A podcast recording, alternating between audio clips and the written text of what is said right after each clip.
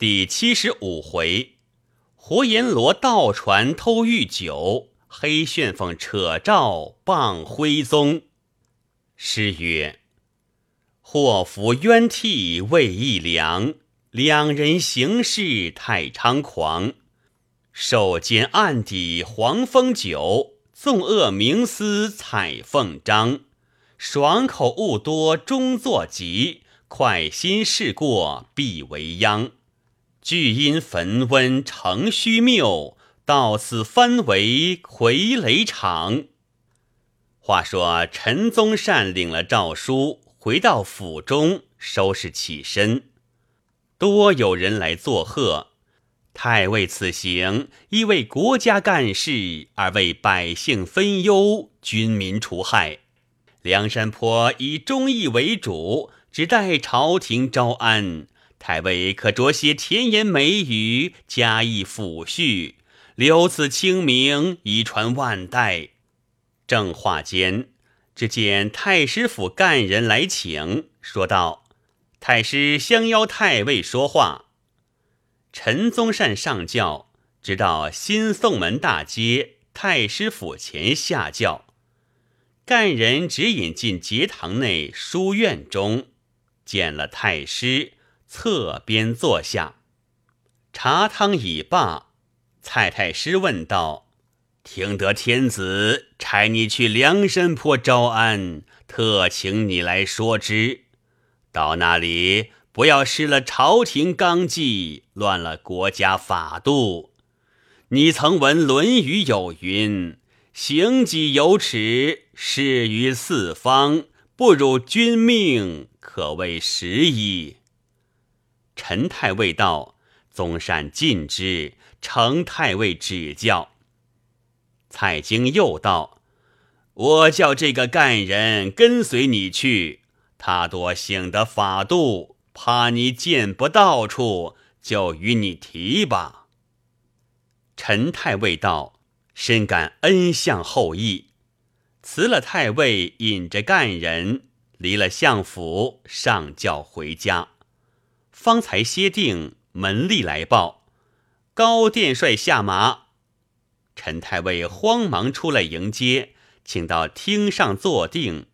须问寒温已毕，高太尉道：“今日朝廷商量招安宋江一事，若是高俅在内，必然阻住。况此贼辈累辱朝廷，罪恶滔天。”今更设诱罪犯引入京城，必成后患。欲待回奏玉音已出，且看大义如何。若还此寇仍昧良心，怠慢圣旨，太尉早早回京，不才奏过天子，整点大军，亲身到彼，剪草除根，事无之愿。太尉此去。下官手下有个虞后，能言快语，问一答十，好与太尉提拔事情。陈太尉谢道：“敢蒙殿帅忧心。”高俅起身，陈太尉送至府前，上马去了。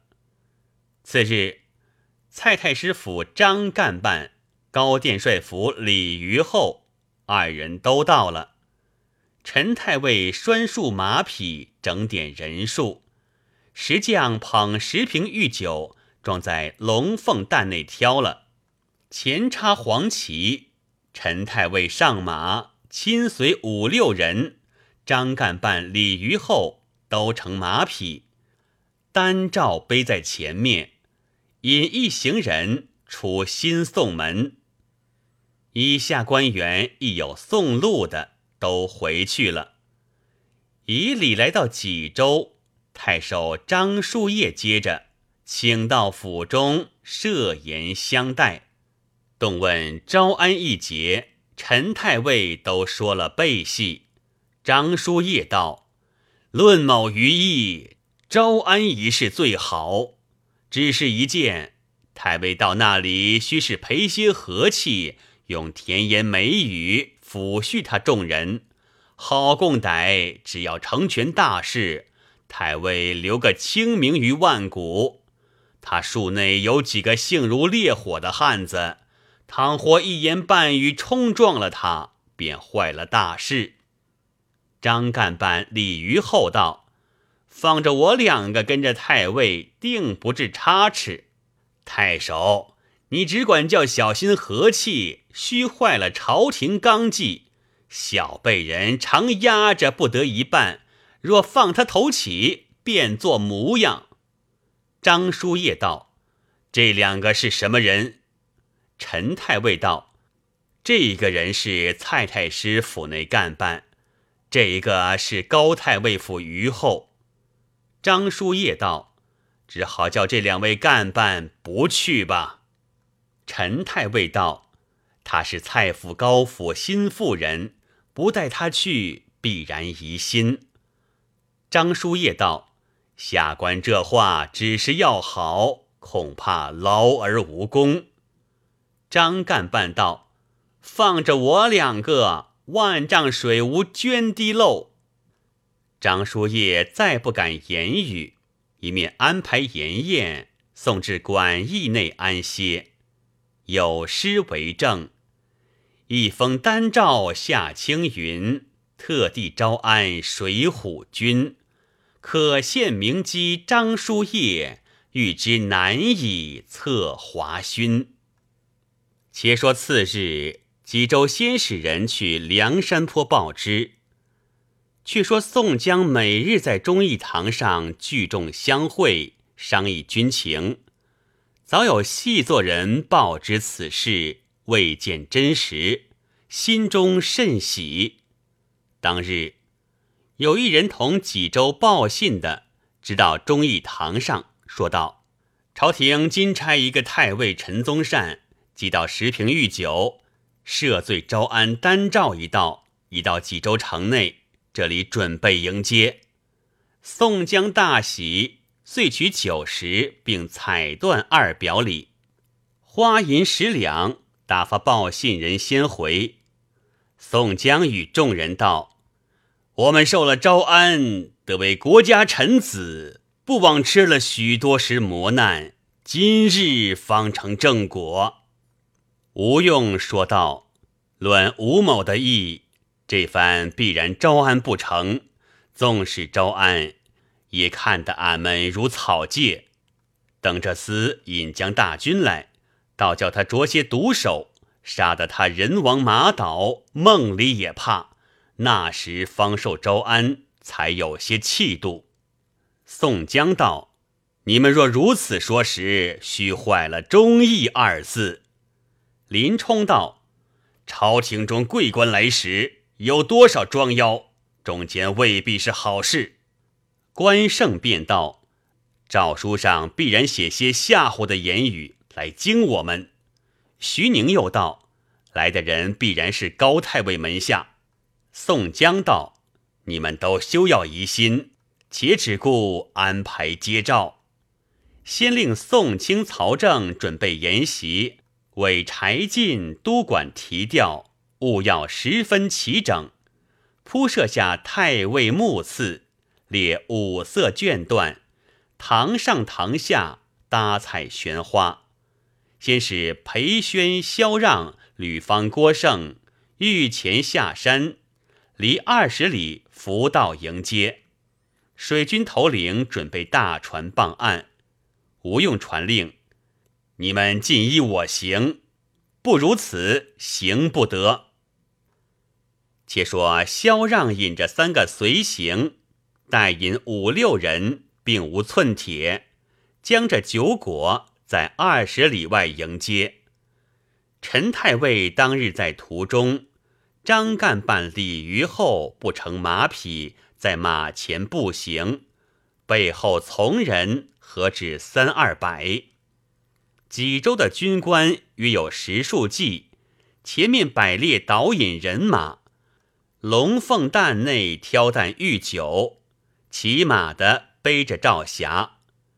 济州老子前后也有五六十人，都要去梁山坡内。指望觅个小富贵，萧让、裴宣、吕方、郭盛在半路上接着，都俯伏跪在道旁迎接。那张干办便问道：“你那宋江大似谁？皇帝赵赤到来，如何不亲自来接？甚是欺君！你这伙本是该死的人，怎受得朝廷招安？请太尉回去。”萧让、裴宣、吕方、郭盛俯伏在地，请罪道：“自来朝廷不曾有诏到寨，未见真实。”宋江与大小头领都在金沙滩迎接，万望太尉暂息雷霆之怒，只要与国家成全好事，庶免则个。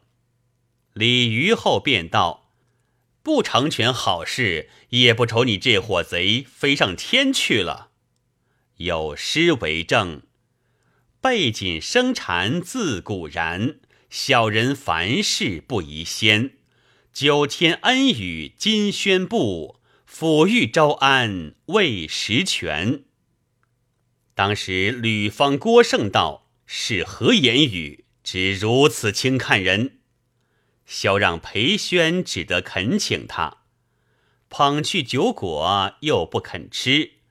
众人相随来到水边，梁山坡已摆着三只战船在彼，一只装载马匹。一只装裴宣等一干人，一只请太尉下船，并随从一应人等，先把诏书御酒放在船头上。那只船正是活阎罗阮小七监督。当日阮小七坐在船梢上，分拨二十余个军舰照船，一家带一口腰刀。陈太尉初下船时。昂昂而已，旁若无人，坐在中间。阮小七招呼众人把船照动，两边水手齐唱起歌来。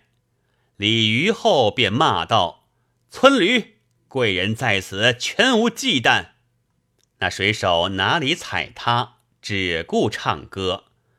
李虞后拿起藤条来打，两边水手众人并无惧色。有几个围头的回话道：“我们自唱歌，干你甚事？”李渔后道：“杀不尽的反贼，怎敢回我话？”便把藤条去打，两边水手都跳在水里去了。阮小七在梢上说道：“只这般打我水手下水里去了，这船如何的去？”只见上六头两只快船下来接。原来阮小七预先积下两舱水，见后头来船相近，阮小七便去拔了楔子，叫一声“船漏了”，水早滚上舱来。急叫救时，船里有一尺多水，那两只船帮将拢来，众人急救陈太尉过船去，个人且把船只只顾摇开。哪里来顾御酒诏书？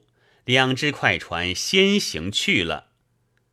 阮小七叫上水手来，舀了舱里水，把展布都试抹了，却叫水手道：“你且多一瓶御酒过来，我先尝一尝滋味。”一个水手便去担中取一瓶酒出来，解了封头，递与阮小七。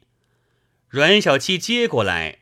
闻得喷鼻沁香，阮小七道：“只怕有毒，我且做个不着，先尝些个。”也无碗瓢，和平便虾一饮而尽。阮小七吃了一瓶，道：“有些滋味，一瓶哪里济事？再取一瓶来。”又一饮而尽，吃的口滑，一连吃了四瓶。阮小七道：“啊怎的好？”水手道：“船梢头有一桶白酒在那里。”阮小七道：“与我取舀水的瓢来，我都叫你们倒口。”将那六瓶御酒都分与水手众人吃了，却装上十瓶村老水白酒，还把原封头付了，再放在龙凤蛋内，飞也似摇着船来，赶到金沙滩，却好上岸。宋江等都在那里迎接，香花灯烛，鸣金擂鼓，并山寨里村月一齐都响。将御酒摆在桌子上，每一桌另四个人抬，赵叔也在一个桌子上抬着。陈太尉上岸，宋江等接着那头便拜。宋江道：“文面小吏，罪恶弥天，屈辱贵人到此，接待不及，望其恕罪。”李虞后道：“太尉是朝廷大贵人。”大臣来招安你们，非同小可。如何把这等漏船差那不小事的村贼乘驾，险些误了大贵人性命？宋江道：“我这里有的是好船，怎敢把漏船来在贵人？”张干办道：“太尉衣襟上兀自湿了，你如何要赖？”宋江背后五虎将紧随定，不离左右。又有八票骑将簇拥前后，见这李虞后、张干办在宋江前面指手画脚，你来我去，都有心要杀这厮，只是碍着宋江一个，不敢下手。当日宋江请太尉上轿，开读诏书，四五次才请得上轿，牵过两匹马来与张干办、李虞后骑。这两个男女不知身已多大，装杀臭妖。宋江央急的上马行了，令众人大吹大擂，迎上三关来。宋江等一百余个头领都跟在后面，直迎至忠义堂前，一齐下马，请太尉上堂。正面放着御酒照匣，陈太尉。张干办、李虞后立在左边，萧让、裴宣立在右边。宋江叫点众头领时，一百七人于内单指不见了李逵。此时是四月间天气，都穿伽罗战袄，跪在堂上拱听开读。陈太尉于诏书匣内取出诏书，度与萧让。裴宣赞礼，众将拜罢。萧让展开诏书，高声读道：“制曰：文能安邦，武能定国。武帝凭礼乐而有封疆，三皇用杀伐而定天下。事从顺逆，人有咸鱼。朕承祖宗之大业，开日月之光辉。”普天率土，罔不臣服。今为宋江等辈小聚山林，结鲁俊逸，本欲用章天讨，诚恐劳我生民。今差太尉陈宗善前来招安，诏书到日，即将应有钱粮、军器、马匹、船只，目下纳官。拆毁巢穴，率领赴京，原免本罪。倘或仍昧良心，违例诏制，天兵一至，韶趁不留。故兹赵氏享宜知悉。宣和三年孟夏四月日，赵氏。萧让却才独罢，宋江以下皆有怒色。只见黑旋风李逵从梁上跳江下来，就萧让手里夺过诏书，扯得粉碎，便来揪住陈太尉，一拳便打。此时宋江、卢俊义大横身抱住，哪里肯放他下手？恰才解拆得开，李虞后喝道：“这厮是什么人？敢如此大胆！”李逵正没寻人打处。劈头揪住李虞后便打，喝道：“写来的诏书是谁说的话？”张干办道：“这是皇帝圣旨。”李逵道：“你那皇帝正不知我这里众好汉来招安老爷们，倒要做大。你的皇帝姓宋，我的哥哥也姓宋。你做的皇帝，偏我哥哥做不得皇帝，你莫要来恼犯着黑爹爹，好歹把你那写诏的官员尽都杀了。众人都来解劝，把黑旋风推下堂去。宋江道：“太尉且宽心，休想有半点差池。且取御酒，叫众人沾恩。”随即取过一副嵌宝金花钟，令裴宣取一瓶御酒，清在饮酒海内看时，却是村老白酒；再将酒瓶都打开，倾在酒海内，却是一般的淡泊村老。众人见了，尽都骇然，一个个都走下堂去了。鲁智深提着铁禅杖，高声叫骂。乳娘粗鸟，特杀是欺负人，把水酒做御酒来哄俺们吃。赤发鬼刘唐也挺着坡刀杀上来，行者武松撤出双戒刀，梅遮拦穆弘、九纹龙史进一齐发作，六个水军头领都骂下关去了。宋江见不是话，横身在里面拦挡，急传将令。叫叫马护送太尉下山，休叫商贩。此时四下大小头领一大半闹僵起来，宋江、卢俊义只得亲身上马，将太尉并开召一干人数护送下三关，再拜服罪。非宋江等无心归降，实是草诏的官员，不知我梁山坡里弯曲。若以数据善言抚恤，我等尽忠报国，万死无怨。太尉若回得朝廷，善言则个。急急送过渡口，这一干人吓得屁滚尿流，飞奔济州去了。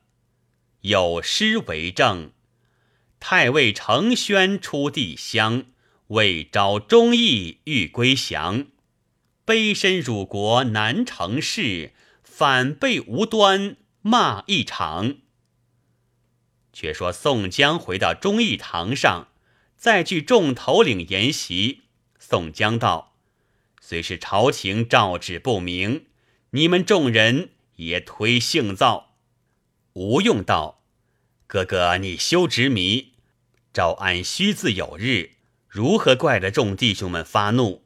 朝廷特不将人为念，如今闲话都打叠起。兄长且传将令，马军拴束马匹，步军安排军器，水军整顿船只，早晚必有大军前来征讨。一两阵杀得他人亡马倒，片甲不回，梦着也怕。那时却在商量。众人道：“军师言之极当。”是日散席，各归本帐。且说陈太尉回到济州，把梁山坡开诏一事诉与张叔夜。张叔夜道：“敢是你们多说甚言语来？”陈太尉道：“我几曾敢发一言？”张叔夜道：“既是如此，枉费了心力，坏了事情。”太尉急急回京，奏知圣上，事不宜迟。陈太尉张干办李虞后一行人从星夜回京来，见了蔡太师，被说梁山坡贼寇扯诏毁谤一节。蔡京听了，大怒道：“这伙草寇，安敢如此无礼？堂堂宋朝天下！”如何叫你这伙横行？陈太尉哭道：“若不是太师符印，小官粉身碎骨在梁山坡，今日死里逃生，再见恩相。”太师随即叫请童枢密、高阳二太尉，都来相府商议军情重事。无片时，都请到太师府白虎堂内。众官坐下，蔡太师叫唤过张干办李虞后，被说梁山坡扯诏毁谤一事。杨太尉道：“这伙贼徒如何主张招安他？当初是哪一个官奏来？”高太尉道：“那日我若在朝内，必然阻住，如何肯行此事？”童枢密道：“鼠窃狗盗之徒，何足虑哉？区区不才，亲引一支军马，刻时定日，扫清水泊而回。”众官道：“来日奏闻。”当下都散。次日早朝，众官都在御阶伺候。只见殿上靖边三下响，文武两班齐。三呼万岁，君臣礼毕。蔡太师出班，将此事上奏天子。天子大怒，问道：“当日谁奏寡人主张招安？”侍臣几事中奏道：“此日是御史大夫崔敬所言。”天子叫拿崔敬送大理寺问罪。天子又问蔡京道。此贼为害多时，差何人可以收缴？蔡太师奏道：“非以重兵不能收服，以臣于意，必得枢密院官亲率大军前去剿捕，可以克日取胜。”天子教选枢密使童贯问道：“卿肯领兵收捕梁山坡草寇？”童贯跪下奏曰：“古人有云，孝当竭力，忠则尽命。臣愿效犬马之劳，以除心腹之患。”高俅、杨戬一皆保举。天子随即降下圣旨，赐予金印兵符，拜东厅枢密使童贯为大元帅，任从各处选调军马。前去剿捕梁山坡贼寇，简日出师起行。不是童贯引大军来，有分教，千千铁骑布满山川，万万战船平铺绿水。正是只凭飞虎三千骑，卷起貔貅百万兵。毕竟童贯领了大军，怎的出师？且听下回分解。